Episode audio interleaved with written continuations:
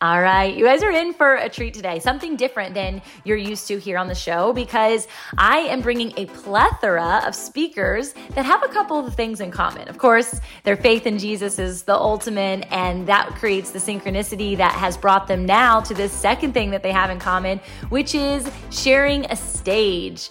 And you're likely a speaker in and of your own right, and you have something inside of you that you want to vocalize. And so all of these speakers are coming with an intention to equip, to serve, and to show up boldly so that you too can do the exact same thing in a place that is often, you know, different, and a place that is often being shook when it comes to business and it comes to sharing our faith in business.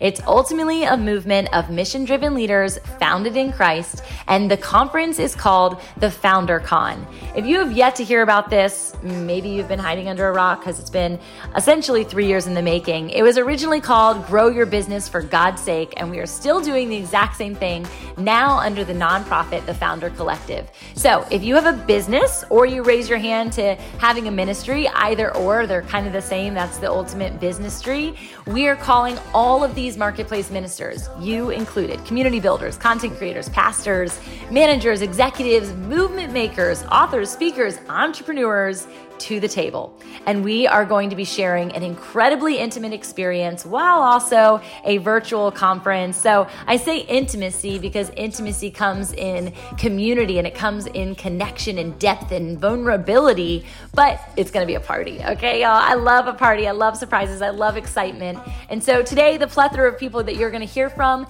they're going to tap into what exactly they're going to be sharing on stage. And I'm going to be kind of like a narrator. You know, Samuel L. Jackson always plays the role of God over top of movies. I do not sound like Samuel L. Jackson. I totally understand, but I'm going to narrate the process so you get to know a bit more about them, and then you get to hear from them firsthand. So do not stop now. Just getting started by introducing you to some of this year's FounderCon speakers. They're going to bless you. They're going to equip you. They're coming from a lot of different lenses in order to teach you, but ultimately it's not about them just sharing their testimony. This is a movement conference. This is an action-taking conference. You are going to leave with yes, step one, yes, step two, and you're going to know how it's going to truly transform the lives of the people that you're connected to based on how you integrated it into your component of business, whatever that is, ministry, businessry, right?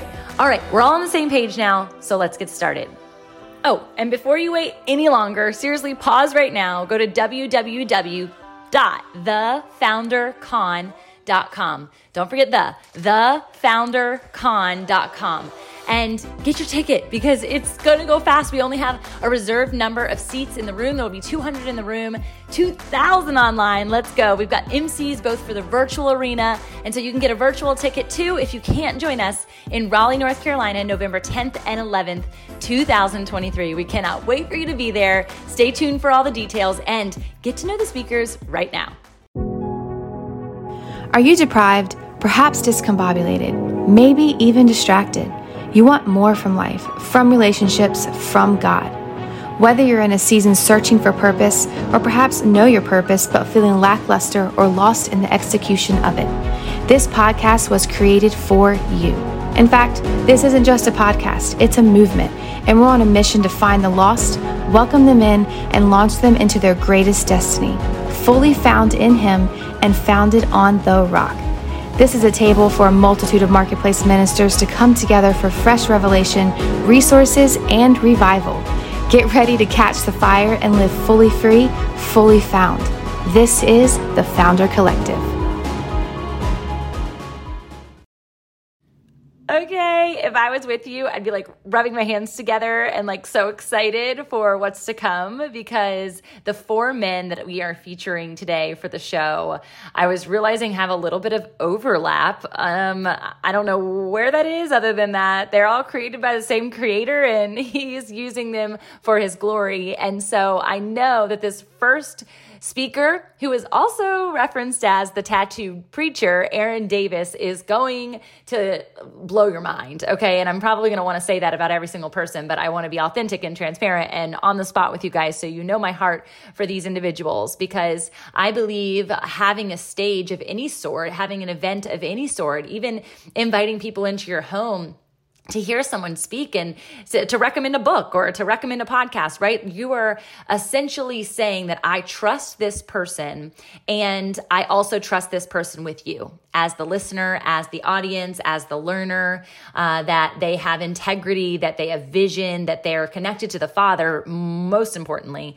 And Aaron Davis is totally that. From the first time I met him, literally brooming a corridor at our last conference, I had zero idea of his bio, and it didn't matter because his servant heart literally shined through everything. And by the end of the weekend, he was a part of just literally like a traveling healing ministry that was happening without my even knowledge initially. And then it came to light and I was just like, wow, God, look at what you're doing here. So let me tell you a little bit more about him. He is a multiple best-selling author. He is going to be sharing about the fivefold ministry and how do you operate in your gifts as an entrepreneur in your workplace every single day.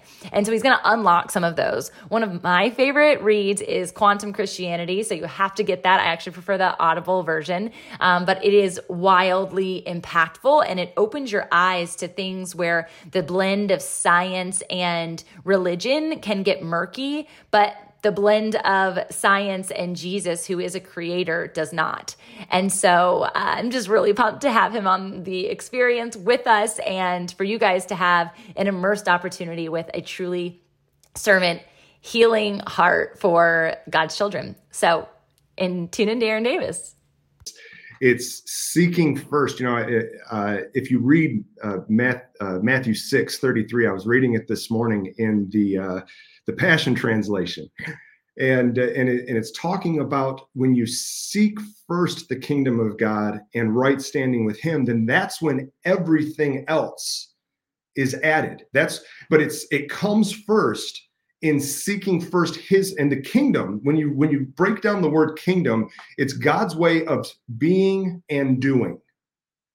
God's way of being and doing. And so if you're seeking first God's way of being and doing, then everything else will be added. And so, you know, I spent so much time seeking God's way of being and doing in my own power, not through the grace of God. I spent, you know, I was 35 years old as a pastor of so many years, still struggling with the same sins that I struggled with when I was 18. And it shouldn't have been that way. You know, it's like, and, you know, on my face, God, I messed up again. When am I going to learn this thing? And the problem was, there's nothing wrong with the discipline, as you were just talking about. There's nothing wrong with the law. You know, Jesus came to fulfill the law. But the problem was, I was trusting in my disciplines. I was trusting in the guardrails that I placed. You know, well, if I don't do this and I do this and I do this and I make sure that all these things are in place, then if I lose control, I won't go over the cliff. So but good. The problem is, you know, to quote the old cliche and the song, Jesus Take the Wheel. Yeah. I wasn't submitting my life to His grace. Yeah. I was doing everything that I knew to do except seeking first God's way of doing and being, which is resting in His grace to recognize that He's the one who empowers me to have the. And any power that I have over sin is not in my own power. It's in His blood. My righteousness is as filthy rags in the sight of a holy God. And so I don't get that by being good. Jesus didn't become sin by doing sin. I don't become righteousness by doing righteousness. I am the righteousness of God through Christ Jesus. And that, and I can't boast in that. And it's crazy, Tamara, because as soon as I submitted to that grace stand, as soon as I recognized that I'm going about this the wrong way, I'm putting the cart before the horse. As soon as I realized that I needed to find my strength in His grace, as soon as I acknowledged truthfully, not from a head place, but from a heart place. For years, I knew that I was saved by grace through faith. It wasn't of me. I knew, quote unquote, but I wasn't experiencing it because in my mind, I was still justified by everything that I was doing and not by the finished work of the cross. And I'm telling you, there was something that clicked in me. And as soon as it did, those things that used to have power over me overnight, Tamara, I'm not kidding, overnight didn't have the power that it used to have. It was a miraculous thing. If y'all aren't taking notes and just sitting in this moment with us, I am I need you to start over. If you're listening to the podcast, if you're live, you can't start over. But if you're listening to the podcast, start over, because these were things that took Aaron and myself decades to learn. For me, it's been something that's been a constant pursuit over the last 7 years. And it was after the conference, Aaron, that I sat in the living room with I call them the family founders, the people who were a part of the first movement. They were a part of my salvation story, truthfully, and a part of the evolution ever since then. That God has equipped you. He's equipped you with an army around you. And if that army is not connected to him, then let's get a new army. We're here for you. Let's hang out. But he equipped me with an army, with people, with the body of Christ before I knew I was going to need them. And there was these two people that just actually got engaged at the conference, who have since been married, that were sitting and they're always quiet. Watch out for the quiet ones. Okay. Aaron was a quiet one at this conference until he wasn't. And then he's really loud and I love him so much for it. But they're the quiet ones that are always sitting in the corner. And yet I know that they have weapons that I haven't quite understood. One of which was this power of understanding of the power of Christ associated to healing, connected to the angelic, connected to the glory. And they convicted me in this moment. They said, Tamara, you've been on this pursuit of understanding God's glory, and I need you to hold space for what God is trying to teach you after this weekend. He said, I want you to stand in the mirror and I want you to listen to this glory song over and over until you can understand that the glory that you're looking for on the outside actually dwells in you, that you are glory. And you said, I am the righteousness of God. And I had never understood that until I did this activity. And the same thing unlocked in me yesterday morning when a pastor by the name of Curry Blake, who has a global healing ministry, he told me in a service that I was not connected to. I was just like a fly on the wall in something he trained people up in through the same two people, that same couple, who gifted me this like drive. I keep calling it the drive because it sounds like really mysterious, and that's exactly what it is. It's super mysterious to me. It's this process of healing, this understanding of what healing is. He said, you'll never understand the process of becoming until you be, because be is the part of become, right? And kingdom come based on the king. The king is the precursor of that, the being, not the doing. The doing comes after you be. And the healing comes after you've been healed. When you've had a relationship with the one who is healing you, he then operates out of you because of the glory, because of the righteousness, not because of anything that we did, but because of what he's done, kingdom will be. That's and right. So I am like mind blown. I'm like so grateful. I'm emotional. I'm a big baby. And you operate from this well every single day because of that knowledge. And I think for the listeners who are seeking out something more in Christ. So good, right? Told you you'd love it. There's so much more where that came from. It's so hard to capture even what they're going to be sharing on stage or the essence of who they are in such a short period of time. But we're going to try and do it again. And remember how I told you there's a bit of symmetry here? This is another tattooed pastor. So the tattooed preacher was first. Now we've got the tattooed pastor. He doesn't refer to himself as such, so don't brand him. It's Andrew F. Carter. He has an incredible ministry. He actually spoke.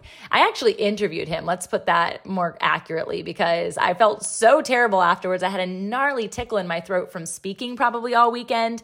And I felt like I was trying to hinder myself from coughing the entire time. And it was, for me personally, so distracting. I'm prayerful that there was an impact, and I know there was connections made because he is a brother for sure and a part of this community's heartbeat. And even though he lives on another coast, he's going to be flying in. His bride will hopefully be there if possible. She is expecting, so she might not be in. But regardless, he shared about his prison to pulpit transformation and the testimony associated to that. He was a longstanding entrepreneur in the fitness and health industry and has since every single day in the last, I think he's, gosh, I can't even count, maybe 500, maybe 600 days. He has gone live at 5:30 a.m. every single day Pacific Standard Time, so 8:30 our Eastern Standard Time. And he has grown his ministry and his marriage in the process. He's got children and he's got the other one, like I mentioned, on the way. And it's been absolutely amazing to see the favor of God on his life because of his obedience, surrender, and sacrifice, and showing up, right? That's a huge element of who he is he consistently shows up, and Christ does that for us. And so he really, truly emulates who Jesus is. And I am so excited for you guys to get to know him and to be in his presence. And yeah, I can't wait to hear what he shares during his keynote instead of a Q&A this year. So give it up for my brother, Andrew F. Carter, and check him out on all the platforms because he's got a lot to teach.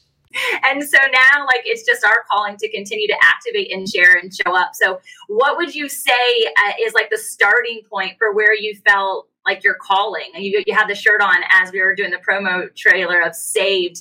What did that storyline look like? When did you get saved and know that you were meant for something more? Man, it's I think I was 17 when I first heard the gospel of Jesus Christ. You know, that was the very first time, and when I had an experience with the Holy Spirit.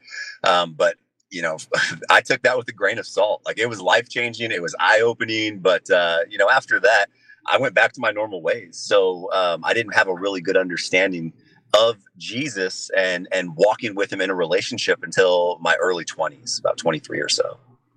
Wow. Okay. And so did you feel like that point that you were running, or did you already know that you were deposited? Was there curiosity in that season from between 17 and 23?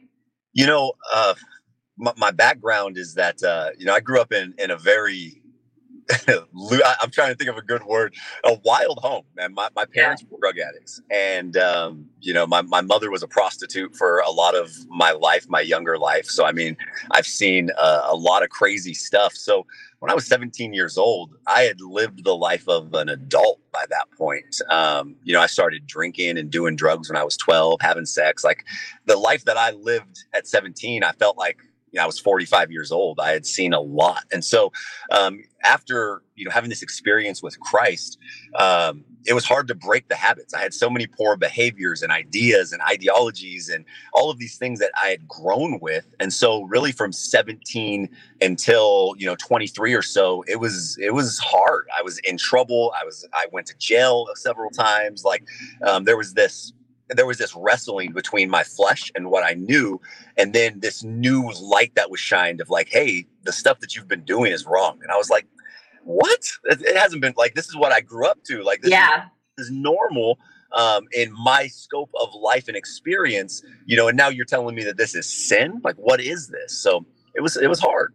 Yeah, that's such a process. Was it conviction? Did you feel one by one? Because I too didn't necessarily get raised. I wouldn't say it was a non-Christian home, and I definitely wasn't in the same situation as you. But when you are newly prompted by not only the word, the concept of worship, other people who are walking a different path than you, there was a curiosity for me, but that conviction was definitely hit home harder, where I felt, I felt the guilt and the shame. And I knew that there was a component of this is what I'm called to live, how we're called to live. What was that conviction process? Was it one by one or a drastic life shift? Yeah, it was one by one. It was small. And it started with just smoking cigarettes. So smoking cigarettes started, I had a kid when I was 19 and there was this weird situation where I was smoking cigarettes and then holding the baby and then it didn't feel right. And so that happened. And then it was smoking weed and then it was drinking. It was just one by one. The things that used to bring me joy, and there was just it was just a part of life. Now there was this weird guilt and this shame and this feeling that it didn't feel the same. And after that the time that I experienced Christ at 17, nothing was the same after that. Wow. Experience, sex, drugs, out, none of it. Wow. And was that 17-year-old experience in a church, or where were you? It was in a car. So of course it was in a car. This is so good. The story of I'm always on the move, but the woman, I was trying to date a girl from high school, and her brother was this new born again Christian. He was a couple years older than us, and he said I was at her job, and he pulled up and he was like, "Hey, let me talk to you." I was like, what's up? And he's like, if you want to date my sister, you have to be a Christian. And I was just like, whatever, dude, you know, I'll be whatever you want to call me. So we sat in his car for an hour and he told me about, you know, the Holy Spirit, the death, burial, and resurrection of Christ. Like, he broke it down for me. And at the end, I said the Lord's Prayer. You know, I guess you could say I was saved. You know, the veil was torn away.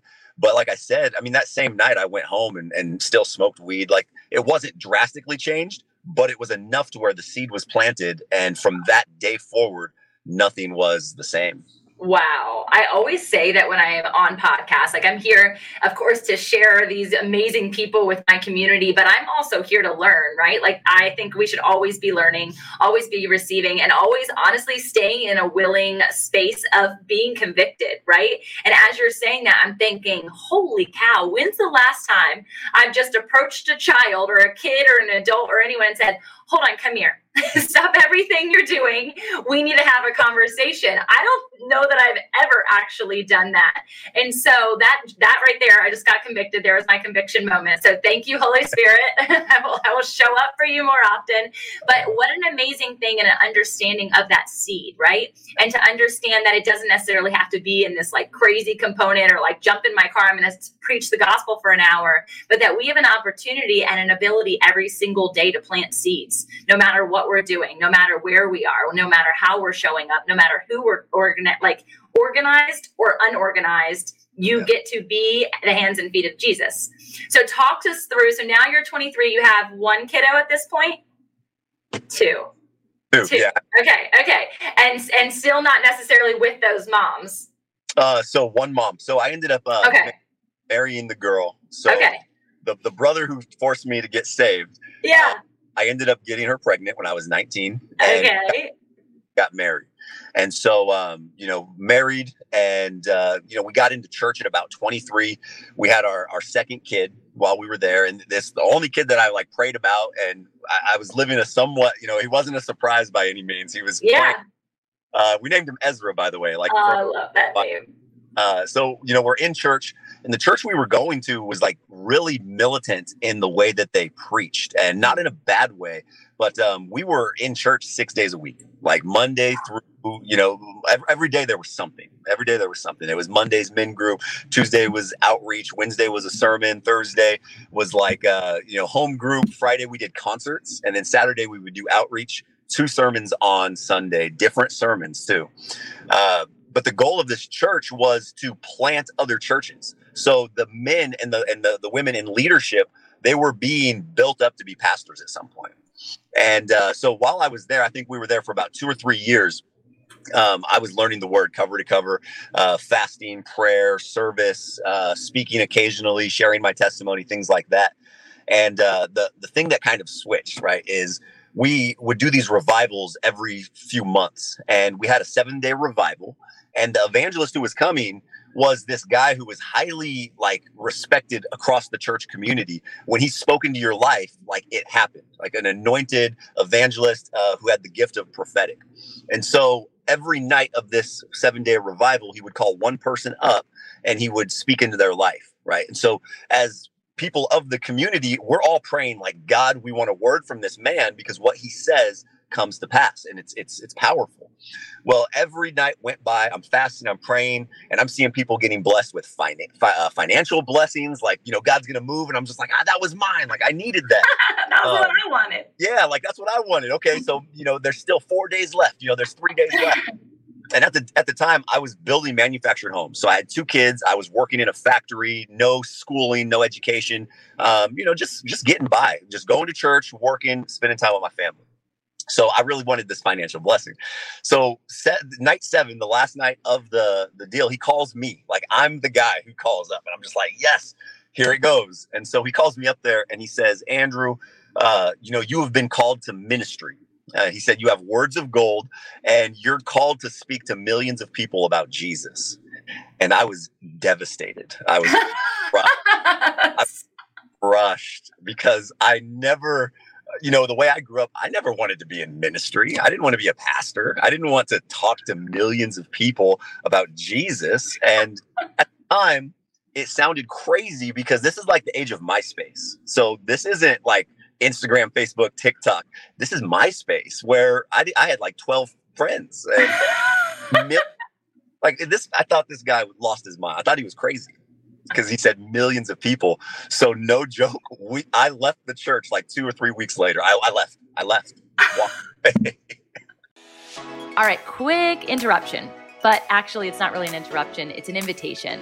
It's an invitation for you to come deeper, not just be a podcast listener that we really never get to interact with, but be a part of the family, be a part of the foundation of what the Founder Collective is heart premised on. And that's Ephesians 2:19, that we are found in him, that we are a family and operating as one on the foundation of Christ with him as our chief CEO, our chief cornerstone.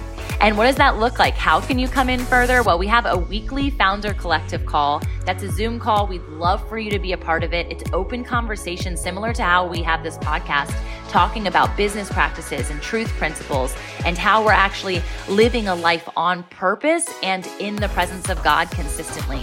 Additionally, we're inviting you to our annual conference. This is our third annual conference. You can go to thefoundercon.com. Again, that's thefoundercon.com. And you'll get to hear people like Jay worship and teach and share from his testimony. Anthony, Pastor Anthony, the bearded wonder. He's going to come to you with his fiery, flaming shoes and his voice and the belly. The fire that's within his belly comes out in such a dynamic way when it's on stage. Myself, my team, and all the incredible people who are part of this family. It's not just us. And we want you to be in on the us because we want to make way for your message, for your movement to be known and to be equipped and to also be resourced. We love sharing resources, which is what we do in that weekly call. So you're invited. Come one, come all to all the things. If you need more information, I'm sure wherever you're listening to this or seeing this, you can get it in the link. So go a little deeper, go a little further into what God is calling you into. This is a summoning. This is a call. This is a roundup for you to also be fully founded in him as a founder in the Founder Collective. All right, coming in hot with the next incredible man of God who is also tattooed. Okay, now I've got to find out if the next person that I'm introing is tattooed because this is too funny. That has nothing to do with him, but clearly there's a vibe with this conference and it is not the religiosity of a I shouldn't say that they're not going to be a nice button-down shirt because all these men have some swagger, but you catch my drift. This is not about religion. This is about relationship, and Austin's relationship since the beginning with me and his beautiful bride, Brianna, who you'll also get to meet, is just incredible. They have such a heart, and their ability for not only, which you're going to get to see featured as well, worship and the heart of worship and what that looks like to operate as a married couple in that state, in that place, but also, he's an incredible entrepreneur. He's a kingdom coach who is committed to helping you achieve high value influence, impact, and income. You love the alliteration. I know, me too. And he's really been successful in marketing strategies that has been rooted in a decade of experience with leading and coaching and consulting. And so his breadth of knowledge is brilliant, and he is going to activate you in that way at the conference, and you'll get to worship alongside him too. So I might be ruining his prize, but if you're tuned in to the podcast, you're already on the inside. So we hope you enjoy Austin Blanchfield. His bride is not featured here on the show, but she will be at the conference. So we're excited to have her as well. All right. Thanks for tuning in. So I'd love to hear, are there any other ways that you anchor your truth, your why, and your ability to keep on going even when you're in the midst of heartache or trial? Yes, I love that. So thinking about just the impact or the results that people have experienced because of the way that you show up, like that blessing. I often, I'll call them, and I learned this from one of my mentors within Life on Fire, actually, they would call it your moment on fire. So I like to call them like your one moment, like your WON, your one moment that you experience where you can use that as your anchors, like before, like when you feel that heartbeat, right? Like we were talking about earlier, that heavy heartbeat, or you're going to experience, you know, going on a podcast with Tamara Andress, which is going to be awesome. You experience your one moment and you get into that state of like, basically your one moment is a time in your life where it's like that mountaintop type experience where you've created a result where, whether that's in somebody else's life or God really blessed you with a result or blessed you with a gift yourself. And so I often like to anchor to that as well and like relive it. So one of the moments that I like to relive is just, I love sports. It's kind of funny being a coach. Like I absolutely love sports. I kind of dedicate, like, my coaching journey was because of sports originally. Cool. But anyways, it was just a moment that I experienced when I was younger, where my father, right before a baseball game, kind of little league major baseball game, I was pitching in the championship game, and I was warming up in the bullpen, throwing ball after ball. And he can tell I was really, really nervous. Had those jitters, those butterfly jitters, right? He comes over and he writes on the inside of my wrist, ATDS. And I looked at him, I was like, what does that mean? ATDS, what's that? And he says, Austin the Demon Slayer. And he's like, whenever you're on the mound, I was really into video games, vivid imagination. He's like, whenever you're on the mound, I literally want you to visualize every time you throw a strike, it's like you're conquering that demon. You're conquering that fear. You're slaying a demon every time you throw a strike. And I was like, that's kind of cool. Please tell me you have that tattooed on your actual body by now. So I'm going to get that tattooed. I'm actually on my dad. He's pretty creative. He's very artistic. So he's going to draw up like ATDS, and then I'll get it tatted right on the inside of my wrist. Yeah. So cool. So I would literally on the mound, I mean, talk about the power of visualization, like vision is so important. I'll hit a little bit more on vision here in a second, but, I would visualize, I would just, before my throw, I would sit here with the mitt, right? And just take a moment, close my eyes, take a deep breath in, and visualize me throwing a strike. And it's like a dagger kind of piercing a demon, basically. And literally just pitch after pitch. And it was just crazy, awesome game, won the game, scored the win, like just all sorts of crazy stuff that was awesome. And it was stemmed from that. And so, I just use this as an example, like to, for anyone to dial in on like their one, and we have multiple one moments in our life, but, for this one, like what I'll do is before like, a talk, a speaking engagement, before an event, before anything where I experience that heavy heartbeat, where I know there's going to be this breakthrough, I just get into that state where I literally stand like this, close my eyes, and just take a deep breath in, and that's it. And it gets me into that kind of elevated state to perform ultimately, to where God is leading me. So, well, I love that it was actually from your father, like Abba, right? Like that's so good. And most little boys as men don't even have that connection point. So it's hard for them sometimes when we think about the love of our father and the intentionality of our father. And I could totally see God literally telling us, right? We have dominion. We are the head and not the tail. You are a demon slayer. Like that is so cool. And what a testimony for your dad to hold on to as a memory for one of his one moments, right? I told you before we jumped on that I had just gotten back from Atlanta for my son's first like international Brazilian jiu-jitsu tournament. He's done many tournaments, but never to this caliber. And he was in his bullpen, and I was just watching his nerves and the breath work that he was practicing and the visualization that he was practicing. And we always talk about him being like our little David, because he's surely the smallest in so many ways. And yet he is a warrior. He wins. Mm-hmm. He won all three of his matches based on subs and like submissions for a little guy like that. I think people underestimate his size. And this is truly for somebody who's listening is like, there are going to be plenty of people that underestimate you. And there might be times that you even underestimate you.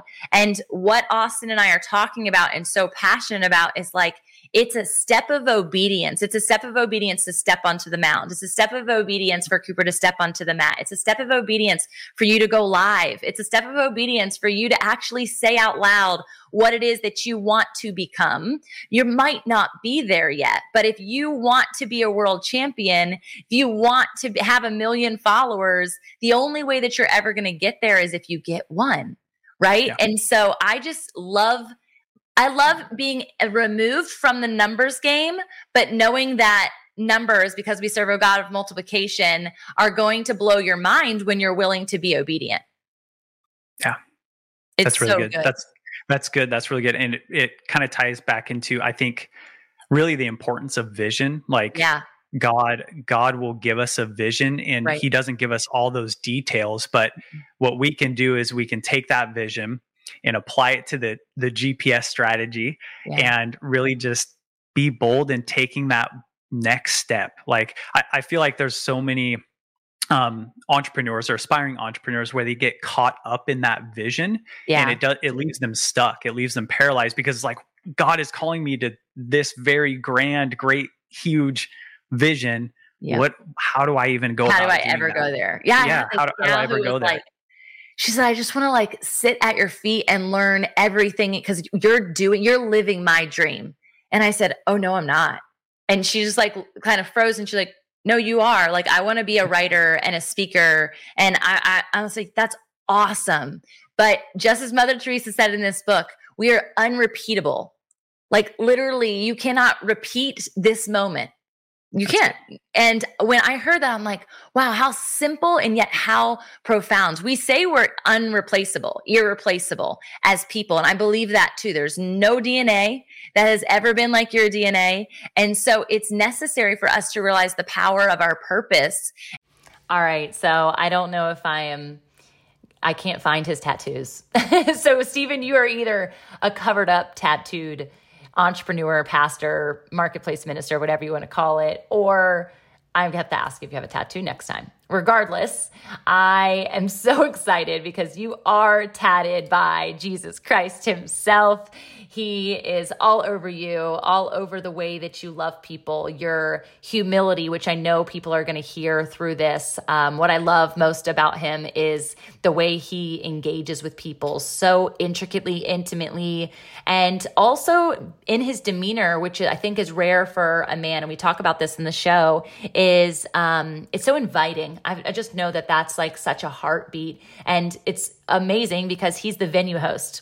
So literally Stephen Scoggins International, when you walk through the building and you see the incredible setup that we're going to be underneath and working in, and the technology, which I am geeking out over, from the virtual stages to the other platforms, to the main stage tech, to just overall the vibe and energy of the space that's also used as a church he gives to on Sunday. So oh gosh, there's so much about him I could share, but it's mind-blowing and amazing. And when I had him on my podcast, I initially had him on here just to say thank you and wanted to get to know him more and have him on the show. I also heard him speak at Amberly Lago's event, who is also a fan fave of mine. Love her so much. But I was like, whoa, we need this genius in the room. He talks about scaling and becoming an unstoppable 8-figure entrepreneur, and you know, you hear from other people and you're like, I don't know, am I just starting? If you hear 8 figures and you're just getting into that 5-figure months or 6-figure months or 7-figure, please don't let this hinder you, because I don't know about you, but I want to raise my hand to every time that there's a mentor ahead of me